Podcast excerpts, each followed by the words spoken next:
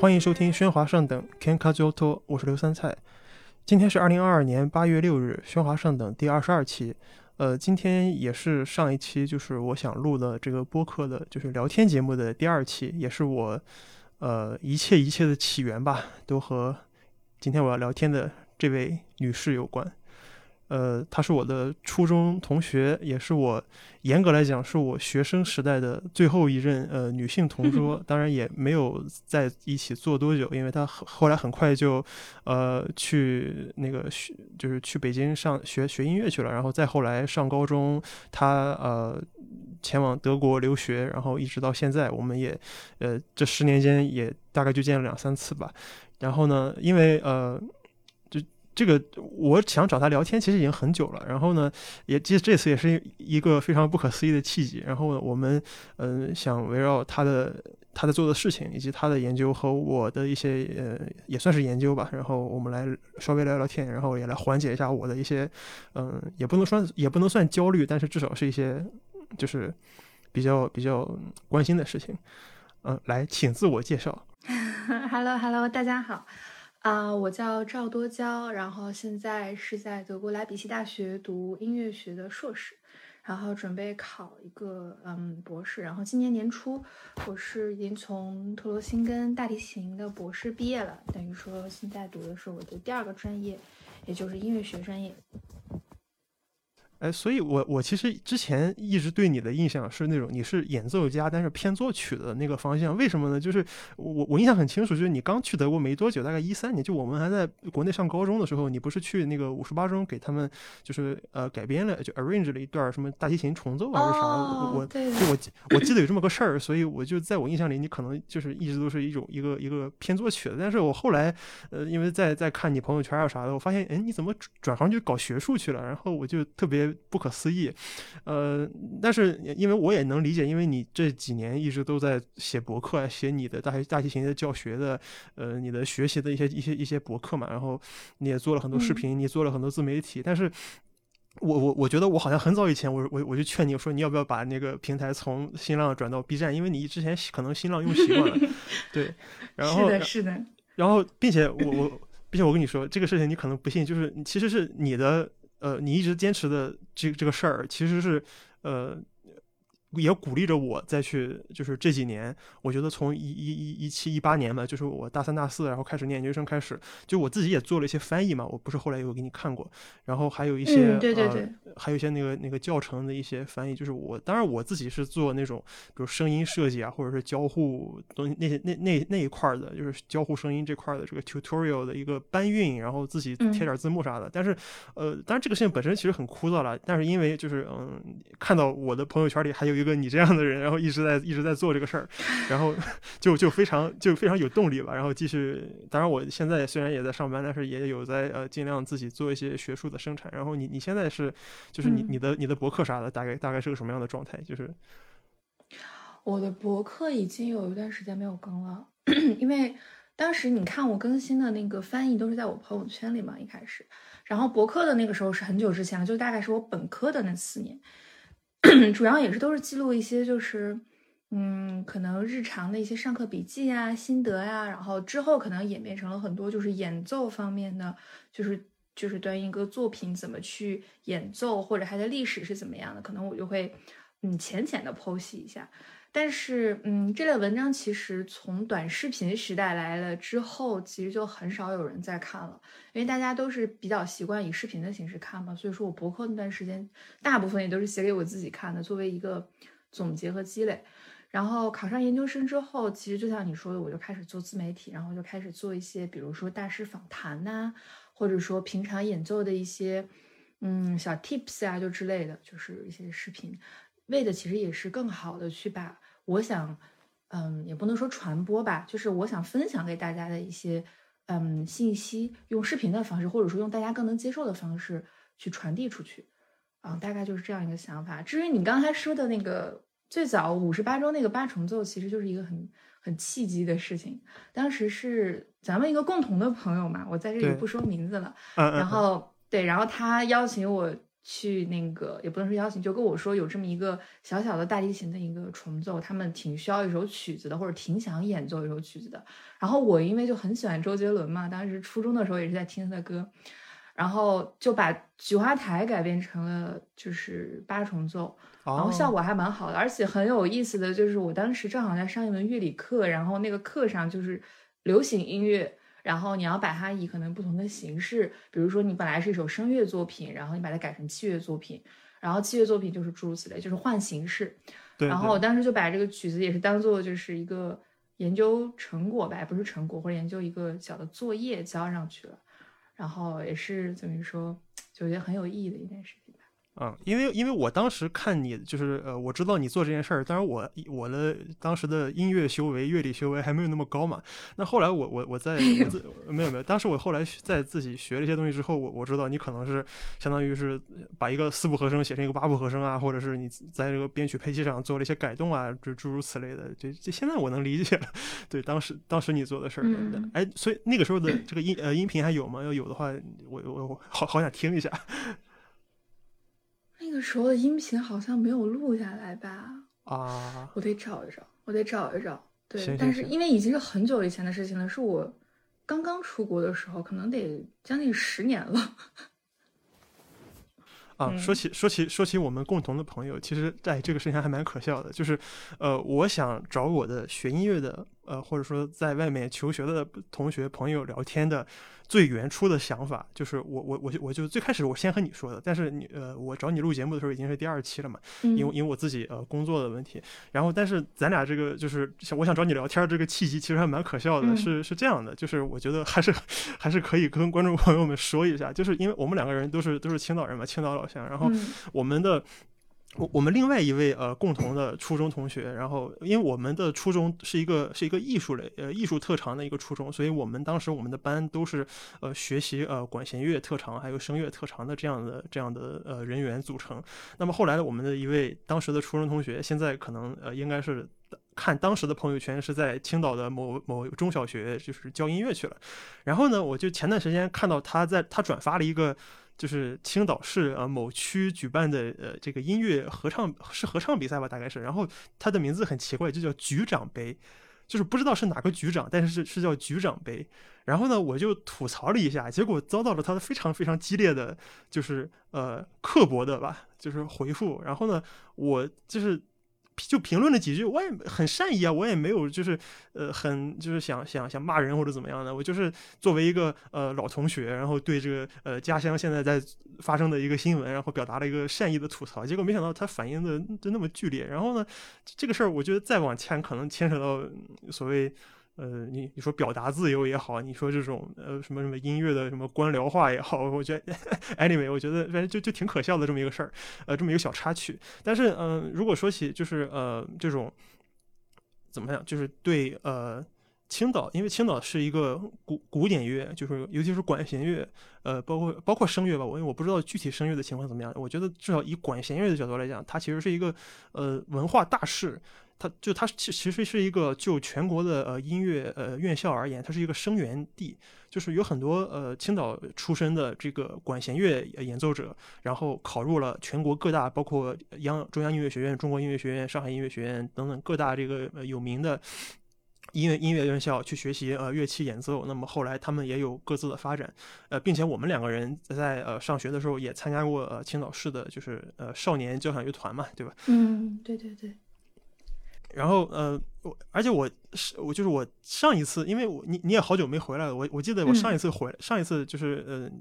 你你回来的时候，我记得是有一次是暑假，当时是你你参加了一个呃，就是青岛那边的一个一个大概是夏令营还是什么的，然后我记得你好像是去给你好像是去做德语翻译，然后顺便协助他们上大师课啊什么的，就你能稍微说一下你当时的一些就是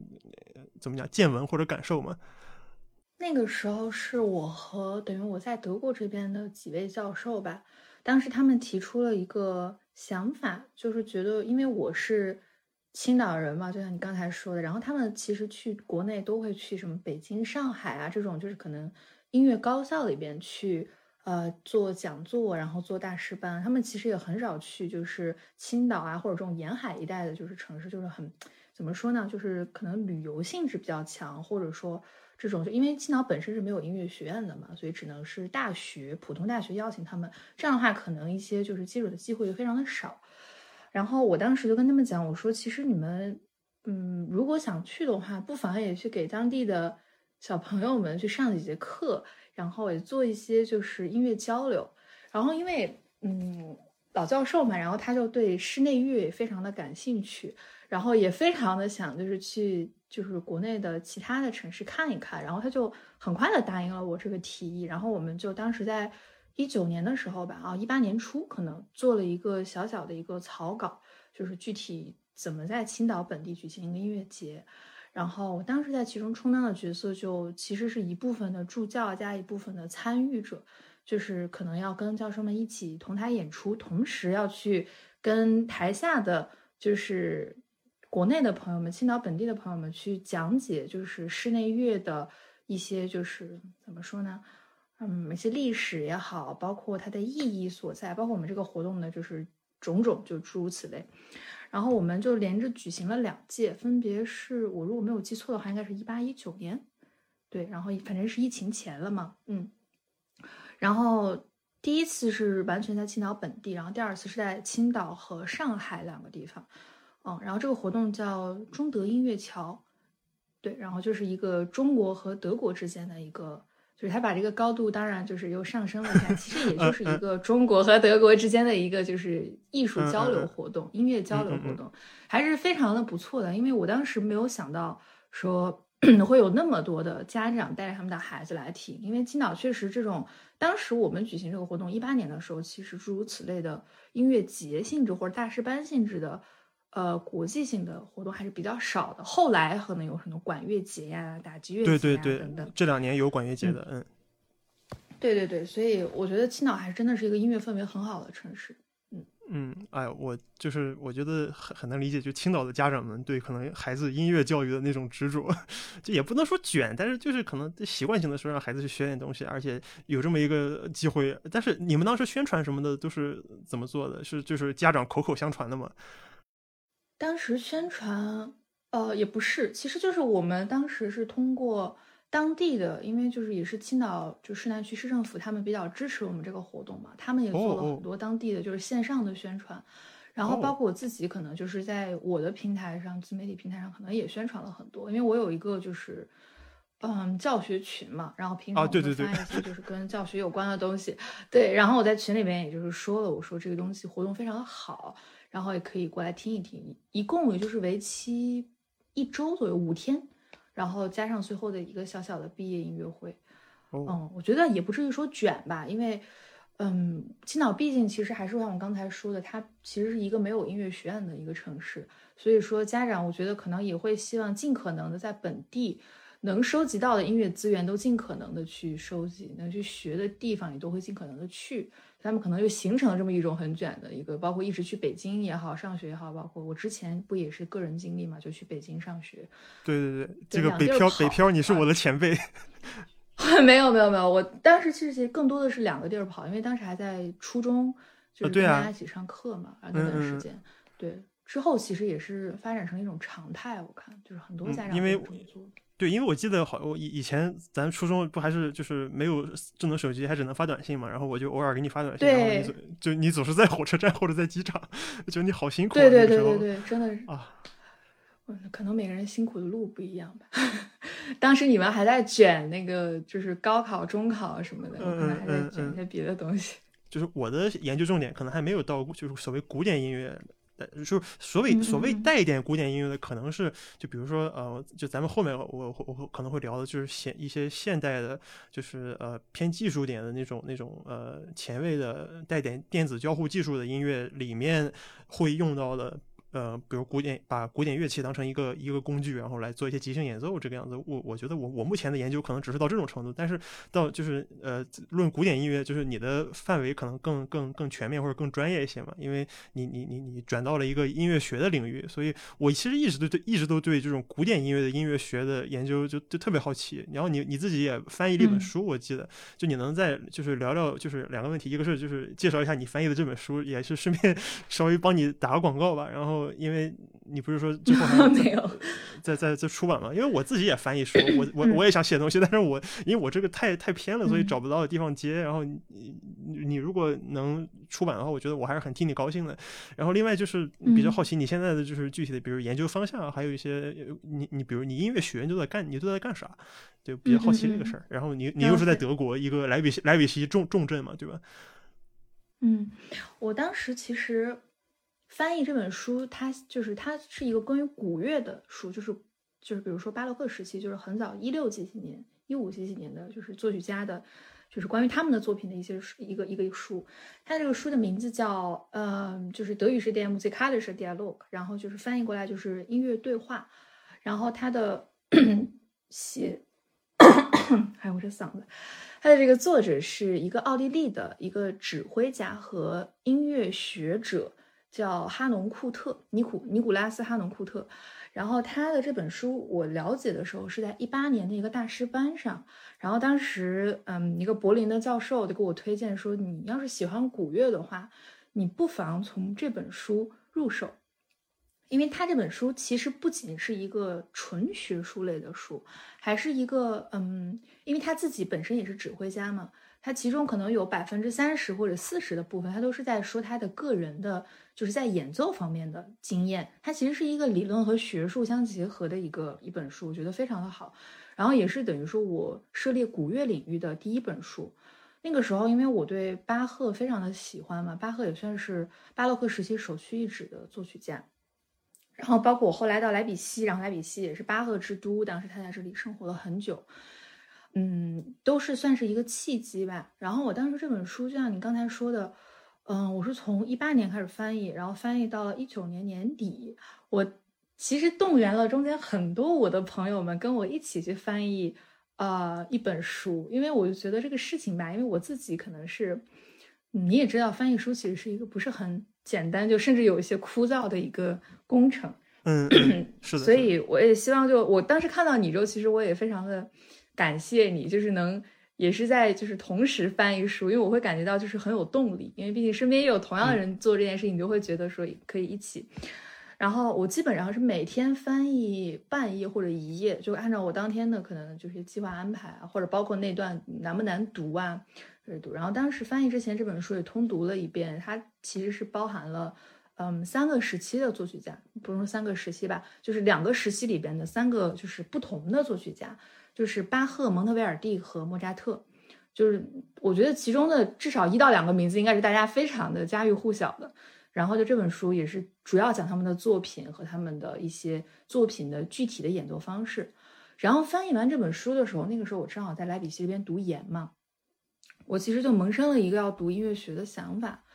然后我就嗯，我就问了一下，就是莱比锡这边的大学的音乐学的入学条件，然后我发现我是符合的，因为只要本科有一个嗯跟音乐相关的专业，你研究生就可以直接开始读音乐学的研究生，大概是这样。然后我就在莱比锡大学这边开始读了，然后今年已经是第三学期了，就一共两年嘛，马上可能下学期就毕业了。嗯嗯嗯嗯。主要的研究方向其实是自己定的，并不是老师给你定的，或者说学校就给你规定了哪个研究方向。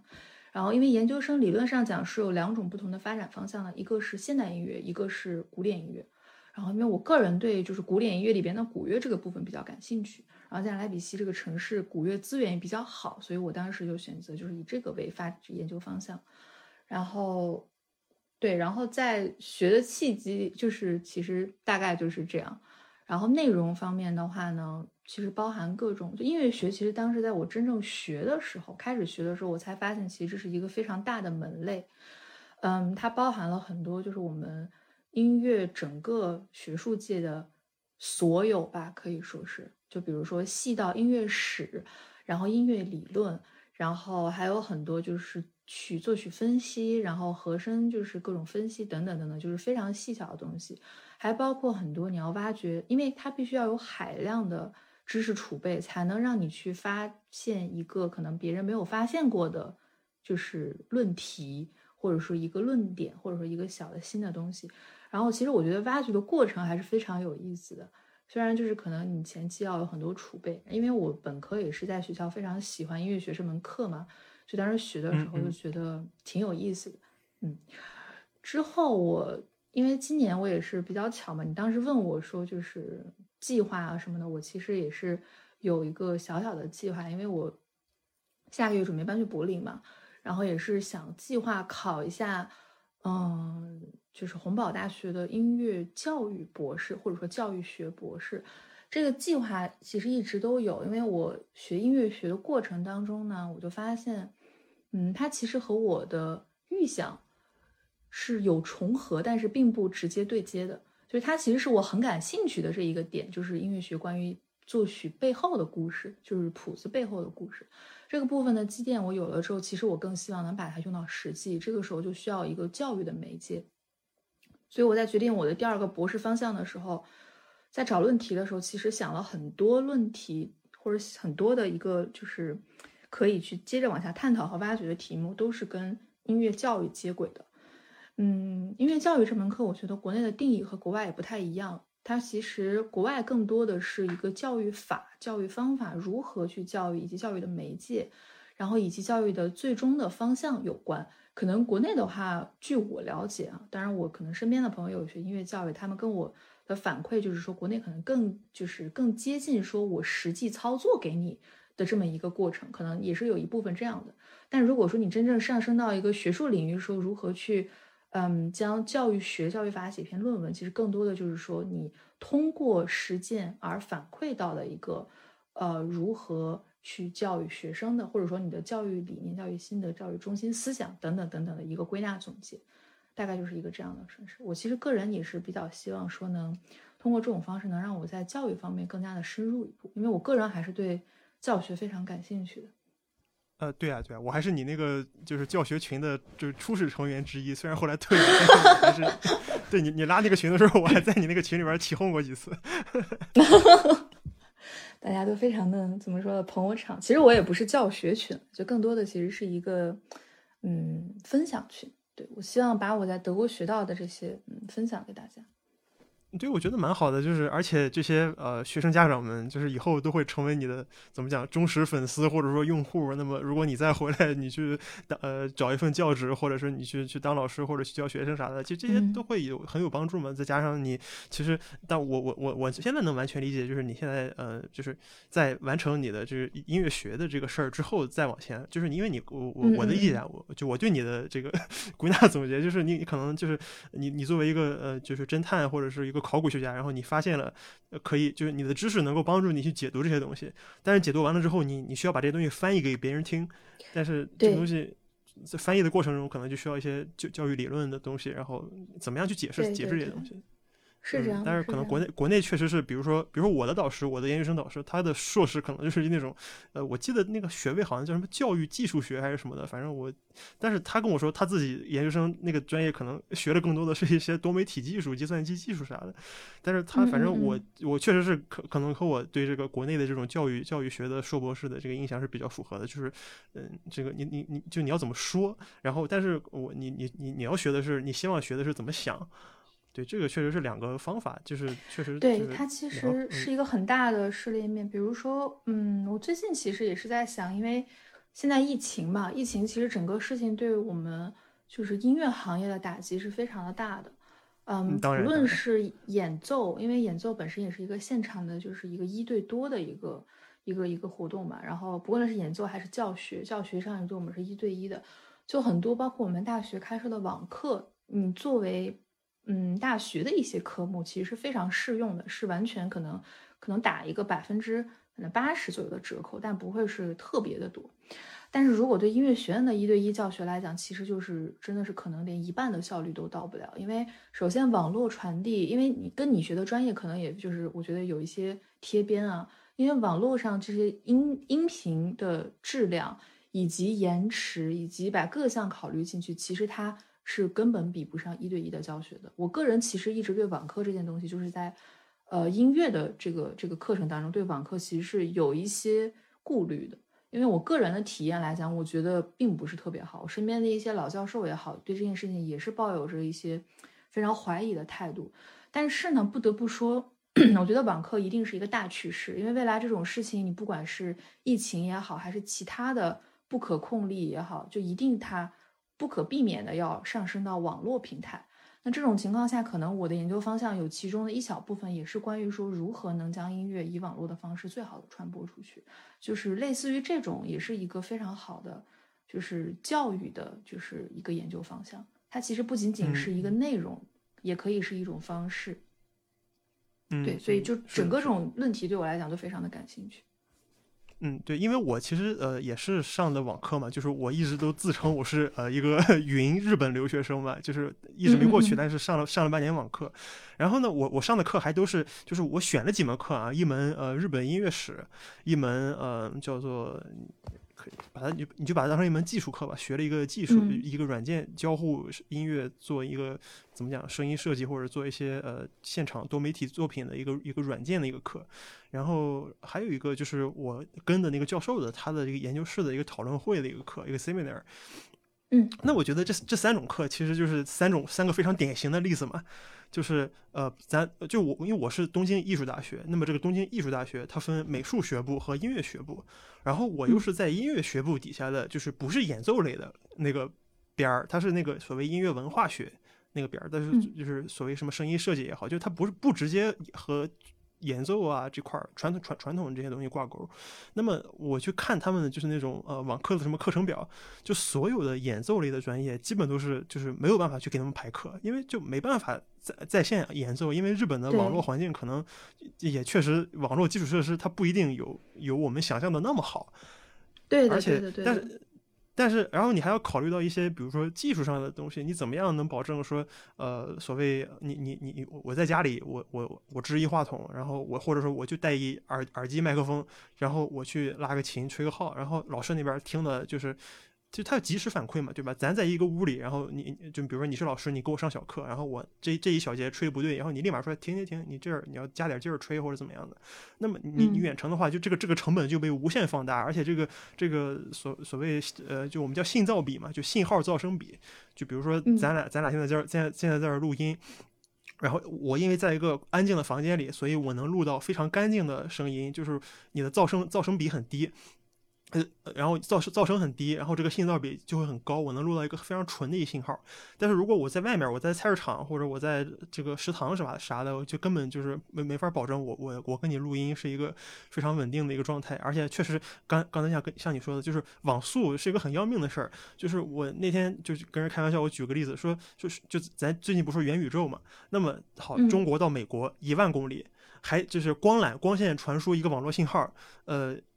光跑光速每秒三十万公里，对吧？那么一万公里光跑光的光速，那么就是从中国到美国，你打一个信号过去是三十分之一秒。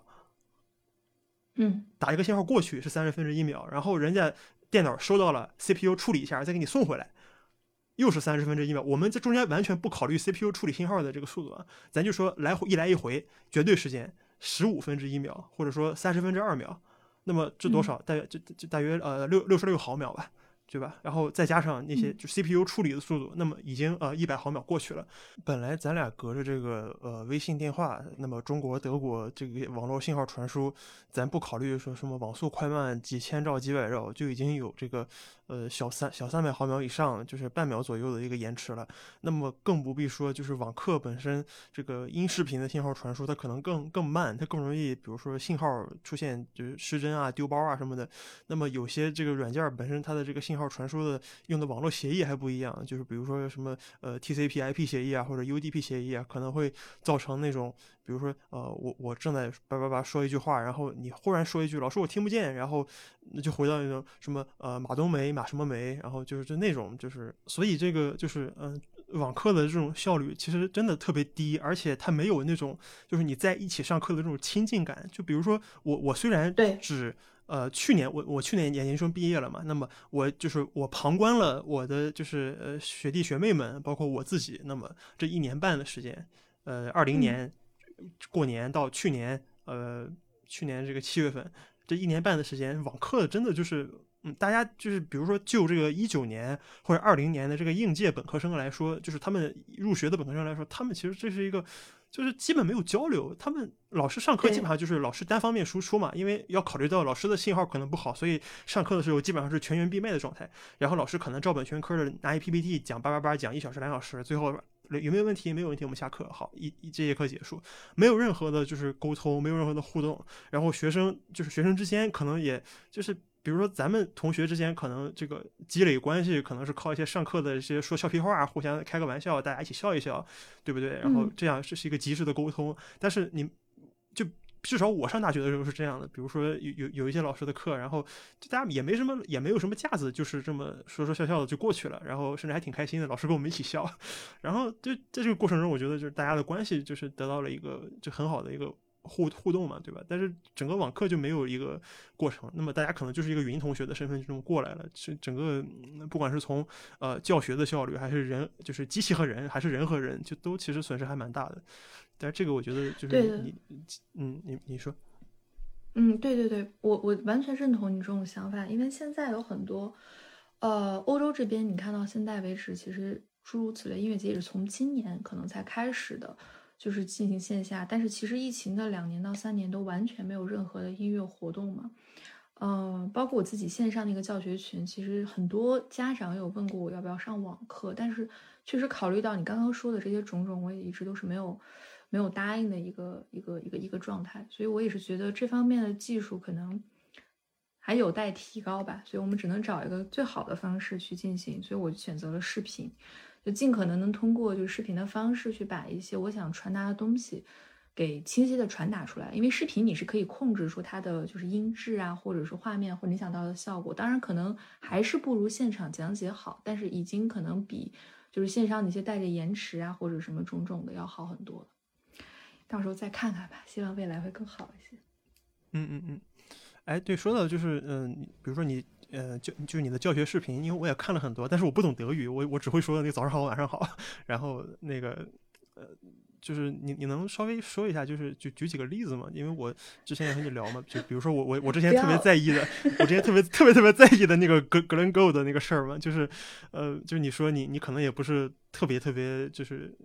专这个古典钢琴啊，或者这些东西，但但是我觉得这这个是可以，这这个是可以稍微提一下的嘛，就是包就是我我我稍微 Q 一下这个事儿啊，是怎么回事？就是呃，就是郎朗郎大师，就是去年还是前年的，就是出了那个他的一张《哥德堡变奏曲》的专辑嘛，然后也是引起了这个不小的轰动吧，在这个呃乐评界或者古典音乐界引发了，也算是个因为郎朗的名气和他的这个成绩嘛成就，然后呢，但是我我我就是。在我认识的一个一些这个乐迷群里，就是我都我我我都不敢说啊，我就是 就我也因为我这都是大佬，然后我瑟瑟发抖，我就看他们评论，就是有有有好些人就是评论说说朗朗就是就就是说说说他瞎弹，就说他这个失去了这个。哥德堡变奏曲本身的精髓，但是我我是听过那个格，我只听过格伦 Go 的他那个自己在演奏的那个格德堡变奏曲嘛，因为那个是被奉奉为经典的。然后我确实也不是太能说出这个一二三四来，就是他们两个人的这个演奏有什么区别，以及说为什么就是这种微小的这种演奏演奏法、演奏风格的不同会引发乐迷的这么样的愤怒，说这个是我是个是我无法理解的，这可能我不太在意这些事情，但是我我知道。有人是很在意这东这些东西，就比如说，可能大家会呃，比如说女孩子可能会因为一些化化妆的一些细节去去做一些很专业性的挑剔，但这个我是理解的。但是就是音乐上的理解，就是因为我我是完全没有接触过这些东西的，所以我就呃，我特别特别需要一个专家。我在在我眼里，你是我唯一认识的音乐学的专家，所以我希望你可以稍微跟我解解释解释一下这些事儿，然后再包括就是嗯，就你嗯，就是我之前想跟你讲的就是。呃，你自己对于这种，比如说古典音乐的一些演奏细节啊，包括一些，就你你你就你对，呃，你在研究呃音乐学的过程中，对你自己演奏的一些一些细节的一些一些一些新的一些想法，我其实特别想听一听。然后也也算是学术学术 social，，因为我之后我还想跟你聊聊我自己那个，就是关于之前咱说那个 live electronic 那个事儿嘛，就是作曲家和音乐家的这个这这这个。这个就就这个位置的这个事儿，因为这俩这俩我觉得是可以并排来说的，因为一个是古典音乐，一个是现代艺术中的那种现代算现也算现代音乐，但不完全算，就是呃现代现代艺术，然后新媒体艺术这样的一个层级的一个东西。但是这俩我觉得都有异曲同工的地方呢，就是说所谓作曲家和演奏家之间的一个关系。那么来 想听听你的想法，就是我大概明白你想说的。其实我觉得你这个问题不妨跳出来看，就是因为我不是说我这研究生学是学习的是古乐嘛，然后我就发现其实音乐的古典音乐的发展方向，它的作曲和演奏家之间的这么一个关系，其实是一个闭合的环，就是从最开始的巴洛克时期，嗯，因为他们作曲家就是他的谱子啊也好，就是留有到现在为止流传下来的谱子，就比如说咱们就说从古典时期往前吧。就是巴洛克时期，然后以及更早的一些，就意大利作曲家等等等等，他们的作曲谱子现在拿过来，其实我们是可以说是一头雾水的，因为上面不论是嗯表情符号，比如说上面没有任何的速度标记，没有任何的演奏标记，没有这里说说啊你要这里要大声一点，那里要小声一点，诸如此类，没有任何的这种标记，只是单纯的五线谱音符，可能就是还有一些小小的。就是一些标，就是标点符号，就比如说这儿有个点儿，那有个连线之类的，就除此之外没有任何的。所以，我们当拿到这个谱子的时候，我们就会不仅作为一个音乐学研究者吧，甚至作为演奏者本人，都会对当时的演奏产生很大的疑问，因为我们这里现在是没有任何的音频作为参考的，能给我们答案的只有一些可能书里边对当时作品的描写，但是你知道，音乐这个东西是不可描述的。就是很难去把当时的演奏去描述出来，只能告诉你说啊，这可能是欢快的，啊，这可能是怎么样的，你就要去推测当时作品是怎么演奏的。所以这个时候音乐学的研究就至关重要，因为它会直接影响到演奏者对这个作品，他会把它作为一个衡量标准，或者说他会作为一个嗯可考的一个研究成果去进行展示，他就会直接拿过来用。这种情况下，可能现在有很多对古乐也好，就比如说你刚才说的《哥德堡变奏曲》，它就是其中巴赫写的一个很著名的曲子之一。就现在对这个作品的研究，不管是论文也好，还是书籍也好，都海量，可以说是百家争鸣。就很多细到一个就是地方该如何演奏，是该连奏还是该断奏，大到整首曲子的风格，它的定义、速度也好，节奏也好，它都是。可以说是怎么说呢，都是百家争鸣的。那这个时候，我觉得，嗯，你上升到观众的层面、听众的层面，他们听了这个曲子，可能有千百种演奏方式，每个人都不一样。他们其实只能按照一个自我的对古典音乐的了解去评价这个曲子的演奏好与坏。所以，其实这个也是一个非常主观的事情。你包括可能有的人认为朗朗的演奏可能过于偏美国，或者说过于现代，那古尔德的演奏可能偏于个性化，他们其实也并不能作为一个这个作品的演奏的衡量标准。而且很有意思的事情就是说，音乐学演就是音乐学研究者，他们其实喜欢的演奏方式，它并不一定贴近于主流审美，因为他们所喜欢的可能只是学术上。正确的演奏，那观众们喜欢的可能是更加能跟他们情感上产生碰撞的、很激情的，或者是让他们就是产生触动的，或者跟他们之前就是阅历有关，就或者说就是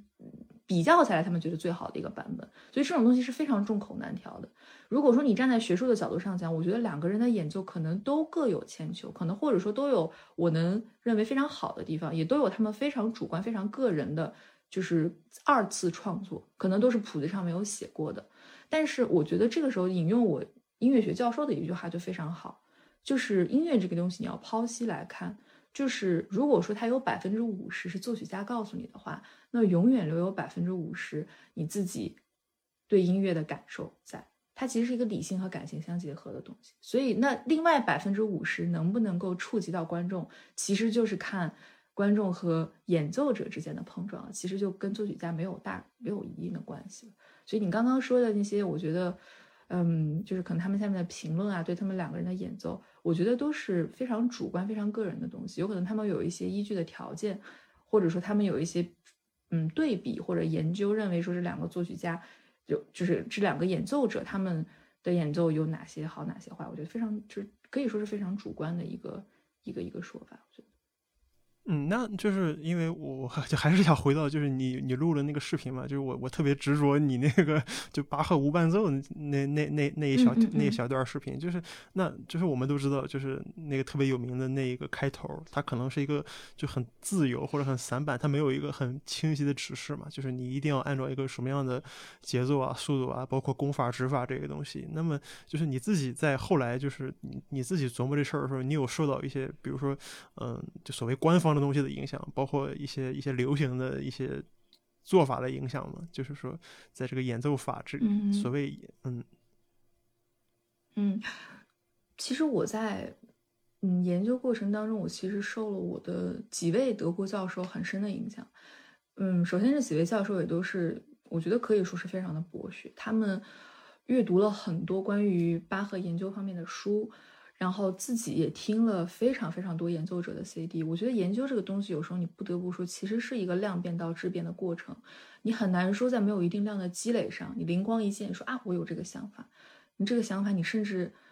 能不能站得住脚都是一个方面。所以我觉得我受他们的影响，不得不说是非常的多的。包括你刚刚提到的朱一冰老师，我受朱一冰老师的影响也是非常多的。他们几个人对巴赫虽然各自的观点都非常的不一样。但是，嗯，归纳总结下来，我觉得还是有非常多可以学习的地方的。举个例子，就是你刚才说的巴赫伴奏，就是第一组曲的第一句嘛。我现在做的就是整个这些视频，有一大部分有一个系列也是跟巴赫有关嘛。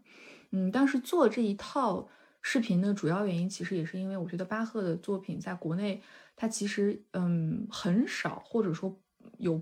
就是嗯，我可以说是很少，就是在我们大提琴的这个专业上，很少有教学视频的出现。我所谓其实也不能把它当成一个纯教学视频，就不是说教你第一句怎么拉，第二句怎么拉，而是说一个嗯，希望能给你这个工具，然后你就可以用这个工具自己去知道怎么去，或者说去套用怎么去演奏相关的类似的巴洛克音乐。我觉得这个对于现在我传达的东西，其实可以作为一个重点去看。就是我希望能教给国内，就是我的这些，就是比如说学弟学妹们吧，我希望告诉他们的就是，其实很多古典音乐的，就是演奏，包括尤其是巴洛克时期，它其实看似非常的散漫，但是现在总结下来的这套演奏方式，嗯，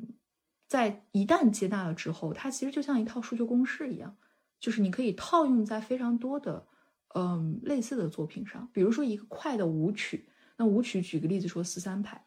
那肯定就是强弱弱。你这个时候你就明白说，OK，那以每一个小节既然都是强弱弱开始，你首先要有舞曲的特性，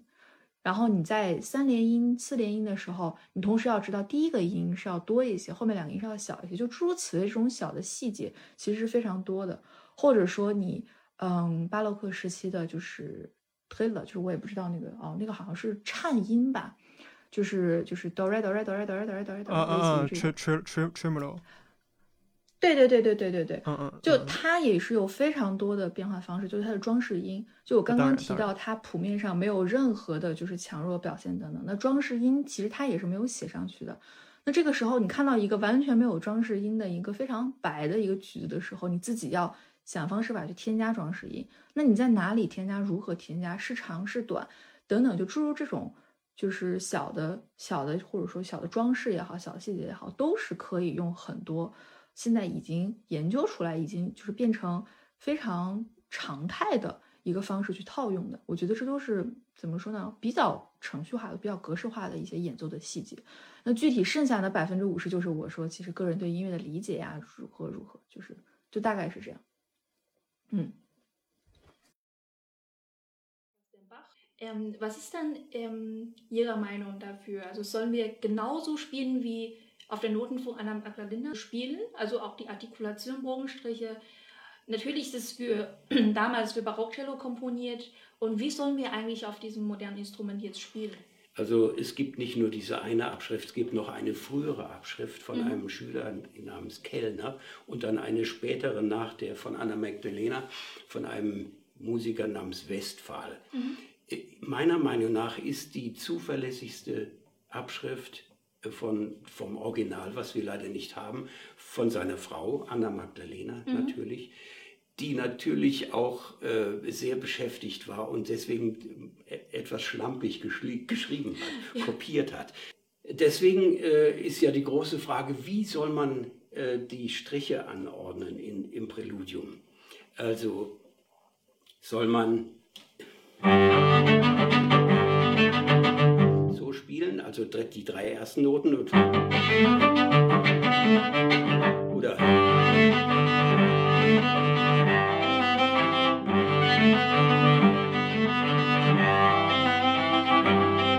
Also ich habe mich entschieden, acht Noten zu binden, weil auf dem modernen Cello klingen äh, gebundene Noten viel mehr separiert als auf, auf dem alten Cello. Außerdem spielt in dieser ersten Suite, glaube ich, so durchgängig durch alle Sätze die Wechselnote eine große Rolle. Ja. Die Wechselnote, äh, da ist ja die einzige Note, die nicht zum Akkord gehört, das A. Oder das H. im zweiten Takt. Um das deutlich zu machen, diese Wechselnote, äh, kann man nicht streichen. Da hört man das A fast gar nicht, aber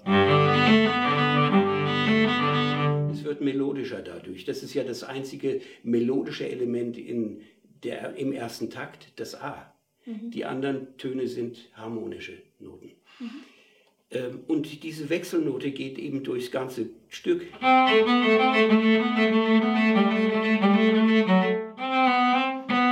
Ja. in der Vergrößerung oder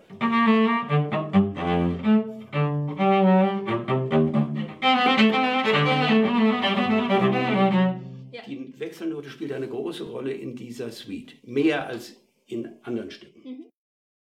嗯嗯，因为我我就听你说这个事儿，我就想想起一个我我自己经历的一个一个细节啊。因为你就你知道，我上大学之后，我就没有再就受过专业的就是长后教育，或者是去做一些专业的去训练和练习了嘛。因为我就专业也也也变了。然后，但是呢，我后来我一九年的时候，我我重新开始去学爵士。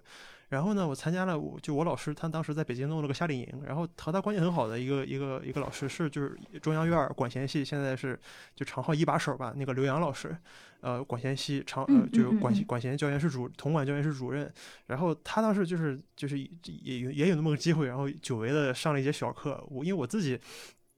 就是其实都是，其实当时在一块儿上学，呃，就是去那儿都我我我是一个我是一个 成年人，然后我跟我在一起上课的什么那个夏令营全是十六七岁的小孩儿，中学生、小学生，然后但因为我在我跟着我那个老师学爵士乐作曲嘛，然后因为那个是个爵士乐的一个入门的一个夏令营，我又刚去没多久，然后我就相当于是去凑个热闹啥的，然后我就顺顺便说来来都来了，过去久违的又上了一节这个长号的小课，然后就我我我当时也不知道干啥，就想问问，因为这个好久没吹了嘛，问问这个比如说长号基本功啊，一些小附件怎怎么练啊之类的。然后再就是我吹了一段，我我现在唯一能拿得出手的，就是我考大学的时候练那首曲子，我练了一年，是一个协奏曲，叫我忘了曲名叫啥，反正就什么 I F 小调协奏曲吧。然后呃，就甚至作者的名字我可能都有点记不清了。然后他就。我我就吹了第一乐章的就第一面吧，那个就你知道考级那那么大一本书，然后那第一面大概也就一分多钟吹吹完了，然后，然后吹完之后他就问我第一句话说你知不知道这个作者是什么时代的人？然后我愣了，我就从小到大我完全就是老师吹一句我吹一句，那我是从来不会去说这曲子是啥时候曲子的，然后这个人是哪什么啥时候的人，然后那么嗯。他就他就问了我一句，然后我说我我我也不知道，然后他就跟我说了说说啊，这是一个十七世纪的一个荷兰的一个一个作曲家，然后呢，这个时候他就说了，就是相当于一个补充说明嘛，就是因为他是荷兰的十七世纪的，所以他这个时候的写作的这个演奏风格会是什么什么的样子，就是他可能整体的这个这个 style，他可能比如说这个曲子的意象是一个一望无际的大平原，所以你吹的时候你要气息要多一些，要辽阔一些，你不需要你不可以不用吹的那么就是轻追求那种呃准确或者那种 articulation，就是不要吹，也可以不用吹的太太太精准，但是要一定要有那个大气辽阔的那个感觉。然后我就觉得好像跟刚才跟你刚才说的就有点像嘛，就是说如果我能够掌握就是背后的这一套把这一套嗯，就怎么讲风格类的东西把它方法化，然后那我再去拿拿一套，就是我再去吹别的曲子啊，我知道这是一个比如十八世纪的曲子，或者我知道这是一个谁的曲子，然后我可能就会按照他的那个方法去吹。是的，是的，我觉得音乐学如果说真的。也不用说认真的去特别就是那种专业性的了解，我觉得只是单纯的多读一些之类的书，其实我觉得对演奏是非常的有帮助的。嗯，啊，对，说到这个就是演奏家和作曲家的关系，那你你你有觉得就是嗯，那你就是先先先直接问吧，就是呃，你有自己去和一些搞现代音乐的人去去玩过吗？去联动过吗？或者说你有？你有搞过，你有玩过现代的曲子吗？就是那种所谓有一些作曲家的指示啊那种的。嗯，有的有的。我当时在本科的时候，因为嗯，我是在弗莱堡音乐学院嘛，就是弗莱堡音乐学院的现代音乐，其实我觉得在德国的南部还是可以说是首屈一指的，因为有非常多的现代乐的呃老教授都在那边。嗯，我不知道我们说的现代乐是不是一个，就是。嗯，我说的现在基本上就是可能跟器乐或者声乐等等就是结合，但是它其实还是整个研究方向并不是流行乐的现代音乐，而是就是你懂我意思吗？就是是古典乐的现代音乐啊，对对对，是的，是的，是是你说的这种对，OK，那那我们说的是一个现代音乐。对，就它不是对的，因为我我我我上一期节目我我还特意做了一就是插了一个 show notes 进去，就是因为很多人其实真的分不清现在这个所谓这引号现代音乐或者说 contemporary music，对对对，它它真的就是非常非常宏大一个大到不知所云的一个概念，或者就别别人问你艺术你怎么跟人解释，就是这样的一个。这样一个东西，但但但但是我们我我就我们因为我们就是学这个，所以我们知道我们讨论的范畴，首先时间限定在二十世纪以后，对吧？时间，对。然后第二这个第二第二时间，然后就是比如说种类，然后或者说作曲家是基于某某几个人某几个人，比如说什么勋伯格啊，比如说那个。呃，比如说那个施施施特施特拉文斯基啊，或者是呃这个十二音无调性以后的，或者说序列音乐，或者说电子技术掺加加进来以后的，那么我们这个是相当于一个讨论的大的前提。那么在这个大的前提之上，我们再是说，比如说呃器器乐的管古典管弦乐的现代音乐和一些加入新的技术的现代音乐，就是理念上的现代音乐。嗯嗯，对吧？是的，是的。那我们说的其实一样。对我刚刚其实想说，就是它不是流行音乐，就是我而是我说的是现代音乐。嗯，其实是有的。对，本科时期当时，嗯，因为我之前也没有受过系统的音乐学院的就是教学嘛，所以我其实对现代音乐这个部分当时非常陌生的。现代音乐是我来了德国之后才接触的一个领域，所以我当时刚一接触的时候，其实我拿到谱子，整个人都是非常的震惊的，因为我没有见过这种。带有各种作曲家标记，甚至可能时不时还要拍一下琴、刮一下弦，然后可能还要唱两声，诸如此类。它去其实对我来讲是一件非常魔幻的事情，就是就是去做这些，因为从来没有接触过。所以我也问了非常多的嗯现代音乐的教授，然后以及他的就是现代音乐的学我们学作曲的一些朋友们，就我问他我说你觉得你你是怎么才走到现代音乐这条路？你觉得现代音乐就是未来的？发展方向是什么？其实就当时作为一个很请教的方式，或者说就是其实也是希望他们能，嗯，帮我解答这个问题。然后我当时听到的一个想法就是，我觉得让我完全的理解了，并且让我喜欢上了，甚至一部分现代音乐，就是他告诉我说，他希望。因为历史的长河当中，从咱们可以说从一三几几年一直到现在为止，就这么长的时间段里面，其实已经发生了一切可以在传统作曲形式下发生的作曲了。所以他们现在希望就是能用不同的方式去研究，或者说去呈现一个崭新的音乐形式。这个是我当时听到的一个解答。就他们希望通过作曲，通过自己的作品去开发出一种新的声音。或者说通过音乐表达一种情绪，而且其中一个非常重要的观点就是，您可能大部分初次接触现代音乐的人，我觉得你应该也就深有感触，因为你是就跟这个学的专业直接挂钩的。就是可能一些听众们他并不能理解现代音乐的声音，因为他们会认为这个东西很很难听或者不好听。是的，所以就是包括音乐学领域也有一个非常。值得讨论的价值就是他们有一个小的学科叫音乐美学，就是美这个东西的定义是什么？就是我之前对我之前也有就是朋友去专门想要了解过这个领域，我自己也有所了解。就是这个领域，我觉得首先你对美的定义，它就不仅仅是好听或难听那么简单，因为好听和难听本身就是一个非常主观的概念。所以说我当时看到学作曲的一些朋友他做的曲子的时候，我当时的反应，我觉得他自己。包括对这个作品第一次出来的效果，其实有时候刚接触的人都会觉得非常的不好听，所谓的它就不符合传统的审美。但是呢，它要呈现出的东西，可能本身就不是一件在现实生活当中很美的东西。所以我觉得我身边的学现代音乐都是尽可能希望能把音乐和很多现实上的事情直接挂钩，而不是间接挂钩。所以说呈现的东西自然也不就会，也不是那种粉饰出来的好听。如果是好听的话，它可能是一种就是情绪上的表达更多一些，所以你不得不说，他们之前说的，包括我就是通过音乐学的研究，我也发现，就很多，嗯，古典时期，包括巴洛克时期的作曲家们，他其实都不是在自己的，嗯，就是自己的意，就是意愿下去作曲的，而是更多的可能是作为一份作业或者一个呃谋生的一个手段去做了很多甚至流传至今的作品，所以他们其中表达的情绪。对，真的就是接活，所以其中的表达的情绪可能百分之二十是自己的，但百分之八十可能也必须要是，我不想说趋炎附势，但是说一定是，对，一定是甲方的想法。所以我觉得这个东西也不能很，就是很大程度上代表，我觉得能如何在甲方的想法下把自己的就是音乐，就是音乐想法。发展到最大，发挥到最大，我觉得才是他们当时要追求的东西。你不得不说是这样的。那越来越靠二十世纪，或者说现在我们就是现代的音乐，他们可能更多的都是在自己的意愿下创作的。那这种作品听上去其实也会有更多的情绪化，也没有那么多的约束，可能演奏上也会更加的自由。但是不得不说，我为什么刚刚说它是一个闭合的环呢？因为到了现代音乐，你就我觉得你刚才也提到过，就有非常多的作曲家的注释。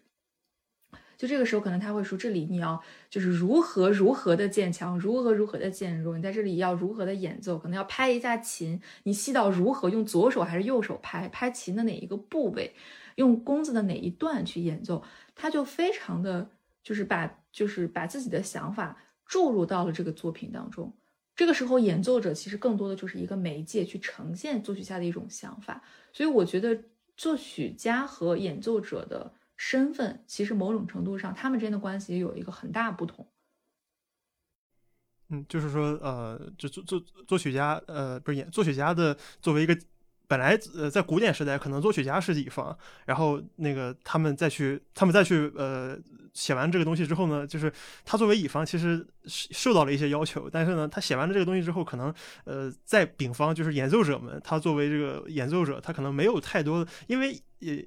古典的作曲家就是乙方的作曲家，没有很多注释，所以我我可以随便整。但是今天 就是演作曲家变成了甲方，然后演奏者变成了乙方，然后甲方的要求越来越多，搞得我们乙方很难做。所以这就是我们今天的标题，得加钱。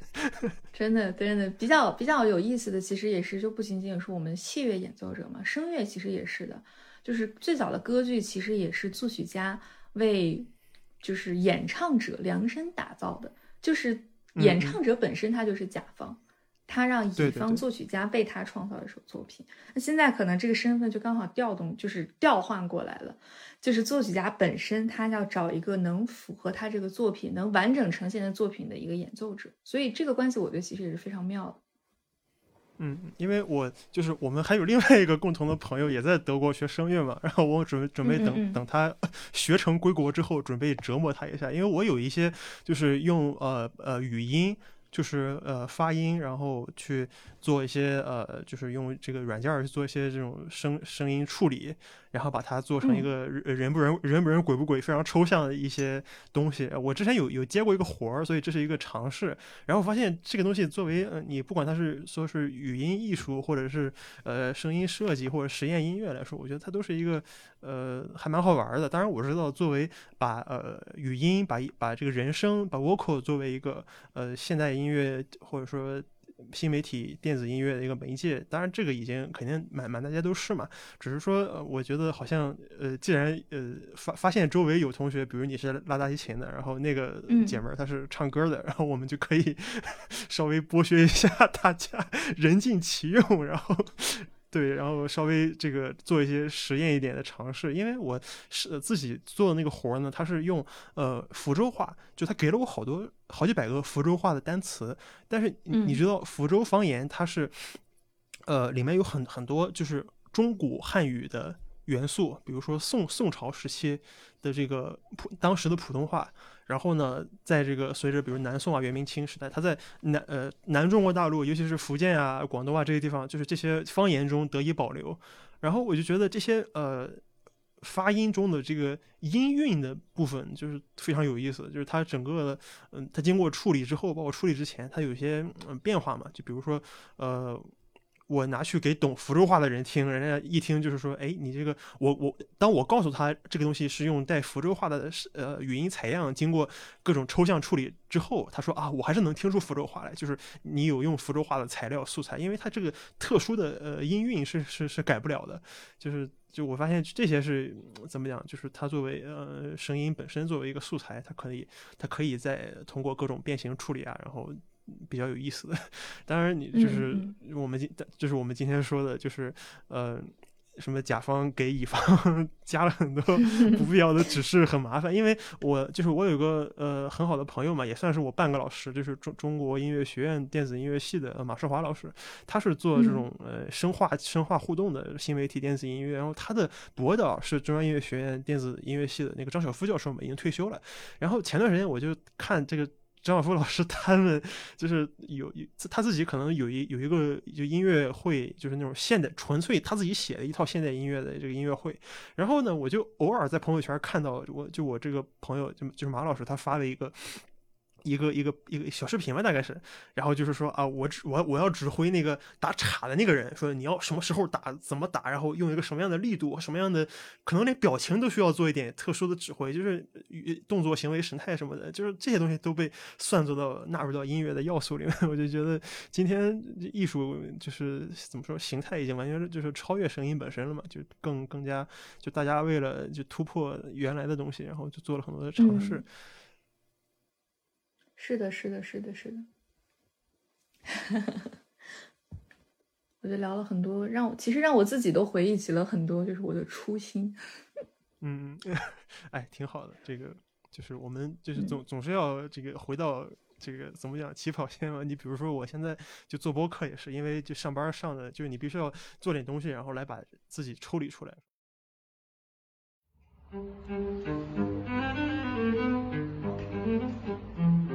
Mm-hmm.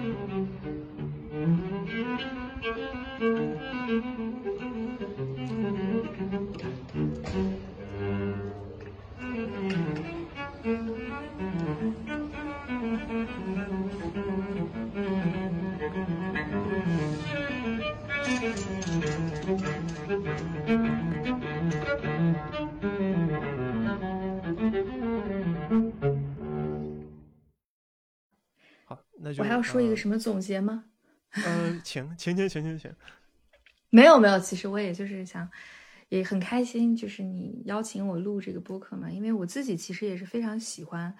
就不管是我接受采访啊，还是采访别人也好，我觉得这种交流的过程，其实真的是能让我自己产生很多新的灵感。就像你刚才说的很多话题，我觉得也都很有意思，都可以作为我之后去，嗯，跟别人探讨的一些。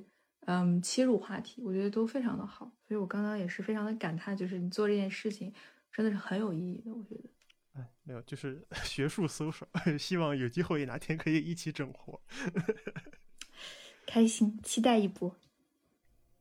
感谢收听这一期的喧哗上等。如果您喜欢这档节目，欢迎您订阅它，也欢迎您在呃新浪博客还有 B 站关注赵多娇的。呃，频道，然后也也希望大家可以多多关注他的这个大提琴的自媒体视频。如果您是音乐相关人士或者对这类话题感兴趣的话，同时也欢迎您订阅这档节目在竹白这个平台上的邮件通讯 newsletter。呃，您可以成为他的会员，然后